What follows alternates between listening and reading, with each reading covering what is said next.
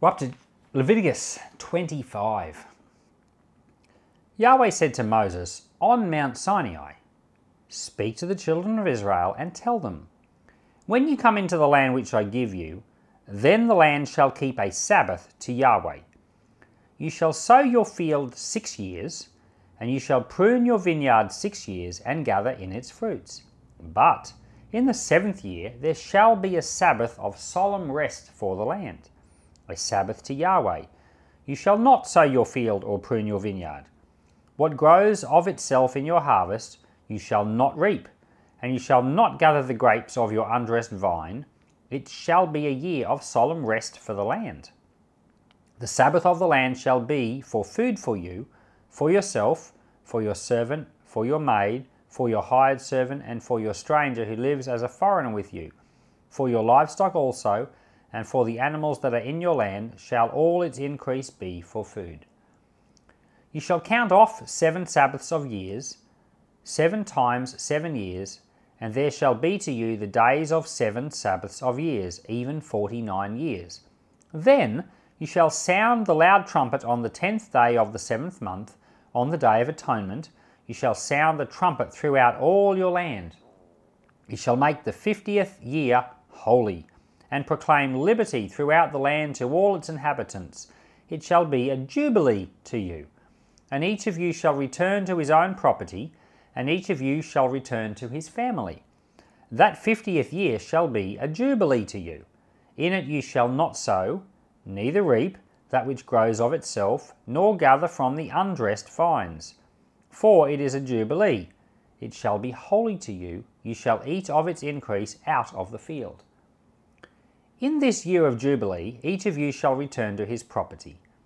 If you sell anything to your neighbour or buy from your neighbour, you shall not wrong one another. According to the number of years after the Jubilee, you shall buy from your neighbour. According to the number of years of the crops, he shall sell to you. According to the length of the years, you shall increase its price, and according to the shortness of the years, you shall diminish its price. For he is selling the number of the crops to you. You shall not wrong one another but you shall fear your God, for I am Yahweh your God. Therefore, you shall do my statutes and keep my ordinances and do them, and you shall dwell in the land in safety. The land shall yield its fruit, and you shall eat your fill and dwell therein in safety. If you said, What shall we eat the seventh year? Behold, we shall not sow nor gather in our increase. Then I will command my blessing to you on the sixth year, and it shall bear fruit for the three years. You shall sow the eighth year, and eat of the fruits from the old store until the ninth year. Until its fruits come in, you shall eat the old store. The land shall not be sold in perpetuity, for the land is mine. For you are strangers, and live as foreigners with me. In all the land of your possession you shall grant a redemption for the land. If your brother becomes poor, and sells some of his possessions, then his kinsman who is next to him shall come and redeem that which his brother has sold. If a man has no one to redeem it, and he becomes prosperous and finds sufficient means to redeem it, then let him reckon the years since its sale, and restore the surplus to the man to whom he sold it, and he shall return to his property. But if he isn't able to get it back for himself, then what he has sold shall remain in the hand of him who has bought it until the year of Jubilee. In the Jubilee it shall be released, and he shall return to his property. If a man sells a dwelling house in a walled city, then he may redeem it within a whole year after it has been sold. For a full year he shall have the right of redemption. If it isn't redeemed within the space of a full year, then the house that is in the walled city shall be made sure in perpetuity to him who bought it, throughout his generations, it shall not be released in the Jubilee. But the houses of the villages which have no walls around them shall be accounted for with the fields of the country. They may be redeemed, and they shall be released in the Jubilee. Nevertheless, in the cities of the Levites, the Levites may redeem the houses in the cities of their possession at any time. The Levites may redeem the house that was sold, and the city of the possession, and it shall be released in the Jubilee. for the houses of the cities of the Levites are their possession among the children of Israel. But the field of the pasture lands of their cities may not be sold, for it is their perpetual possession. If your brother has become poor, and his hand can't support himself among you, then you shall uphold him. He shall live with you like an alien and a temporary resident. Take no interest from him or profit, but fear your God, that your brother may live among you. You shall not lend him your money at interest, nor give him your food for profit. I am Yahweh your God, who brought you out of the land of Egypt, to give you the land of Canaan, and to be your God. If your brother has grown poor among you and sells himself to you, you shall not make him to serve as a slave. As a hired servant and as a temporary resident, he shall be with you.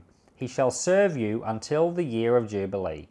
Then he shall go out from you, he and his children with him, and shall return to his own family and to the possession of his fathers. For they are my servants whom I bought out of the land of Egypt. They shall not be sold as slaves. You shall not rule over him with harshness, but shall fear your God. As for your male and female slaves, whom you may have from the nations that are around you, from them you may buy male and female slaves. Moreover, of the children of the aliens who live among you, of them you may buy, and of their families who are with you, which they have conceived in your land, and they will be your property. You may make them an inheritance for your children after you to hold for a possession. Of them you may take your slaves forever, but over your brothers, the children of Israel, you shall not rule, one over another, with harshness. If an alien or temporary resident with you becomes rich, and your brother beside him has grown poor, and sells himself to the stranger or foreigner living among you, or to a member of the stranger's family, after he is sold, he may be redeemed. One of his brothers may redeem him, or his uncle or his uncle's son may redeem him, or any who is a close relative of him, of his family, may redeem him. Or if he has grown rich, he may redeem himself. He shall reckon with him who bought him from the year that he sold himself to the year of Jubilee. The price of his sale shall be according to the number of years he shall be with him according to the time of a hired servant. If there are yet many years according to them, he shall give back the price of his redemption out of the money that he was bought for. If there remain but a few years to the year of Jubilee, then he shall reckon with him according to his years of service, he shall give back the price of his redemption. As a servant hired year by year, he shall be with him. He shall not rule with harshness over him in your sight.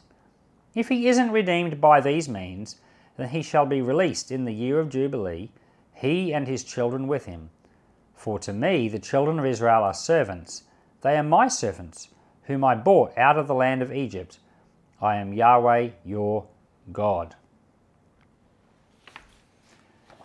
It's definitely different times back then to now. One of the things in this chapter is this idea of a Sabbath year. We all know about a Sabbath day, work six days, have a day off. Well, now the Lord is saying that the land needs a Sabbath year. So you could farm and harvest the land for six years, but in the seventh year, you were not allowed to do anything. And um, so, you know, we've le- we, we know in modern times that that's actually good for the land. And uh, because the land has nutrients in it, like nitrogen and other, and other elements, and if you keep on farming over and over and over, you deplete the land. And what we do in modern times is we just pour bucket loads of fertilizer in to make up for that. But there's no fertilizer here in the Bible. And what the Lord is saying is, in the effect of putting it, that Sabbath year is allowing the land to get back its nutrients. It's just practical. But as well as that, of course, there's lessons to be learned as well. And um, so, if you're an Israelite living back then, and you're a savvy, smart thinking um, person, how would you handle a whole year of no harvests? Well, first of all, the passage tells us that the Lord said he would bless the land in the sixth year so that there would be enough for three years. There'd be enough in year six for them to eat, enough in year seven for them to eat, and enough in year eight for them to plant. So that's the Lord's word. But I've also listened to some commentators, um, and one of these is um, Dr. Creasy from Logos Bible Study, and he said that that he's um, some people he knows who are Jews who live in Israel today, and what they do is they actually let their land sit for a year, and they go and hire someone else's land, and they grow their crops somewhere else that year. And uh, so that's a practical way they get around it, and that works today. Now we don't have to follow these laws because we've got Christ. But today, of course, the whole land of Israel isn't following this system. So when someone's giving their block of land a break, there's going to be another block of land free to use. But in the time of, of Israel, if they were doing it properly, the whole land, of course, would, uh, would be having its Sabbath at the same time. So that would not have worked.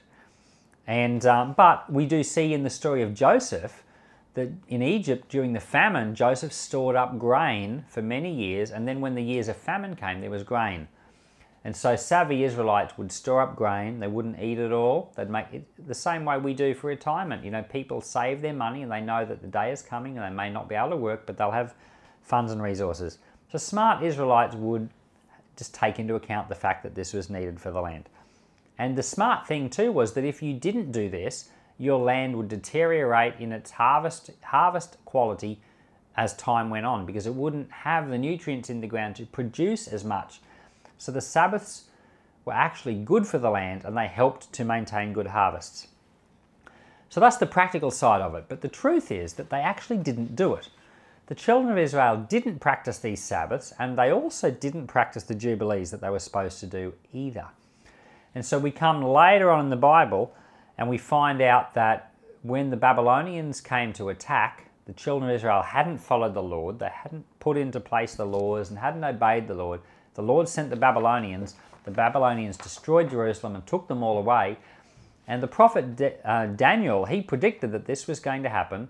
And he said that they would be in exile for 70 years because of the 70 Sabbath years that had not been kept. So they'd been in the land for 490 years. Um, but in all of that time, they hadn't kept these Sabbath years. And I guess what happens is, um, Dr. Creasy was the was the man that was explaining this, and he said that what happens is is that you get to the first Sabbath year, and you you know maybe the first time around you are trying to do this, but you, you see down the road that someone else isn't doing it, and it seems they don't get struck down by lightning or nothing bad seems to happen to them. So the next time around, you don't do it either. And so this is this is the and this is the type of shallow, short-minded thinking that we're all guilty of all the time. Because we often think that when the Lord says something, that the consequences are going to hit us immediately. It's like King David, you know, when he committed sin with Bathsheba, the consequences didn't hit him right in that minute, but the consequences followed him for the rest of his life. But for some of us, and for many people, if we don't do what the Lord says, the consequences aren't always even in this life. There, you know, they can be on Judgment Day that we find out. And so people, you know, they they they probably didn't keep this Sabbath year of rest. Everything seemed to be fine, but eventually it caught up with them as a nation and they went into exile. And they were in exile for 70 years and the land had rest. There was no harvesting for 70 years, and the land had a break. And so I think the thing we can learn from this is when the Lord tells us to do something, and uh, you know, as New Testament Christians, His leading isn't necessarily, it's not these things. He's not telling us to have a Sabbath year of rest for our land.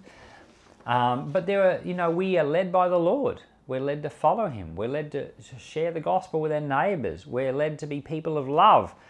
Now, the Lord leads us to be these types of people, and we need to have a big heart to follow.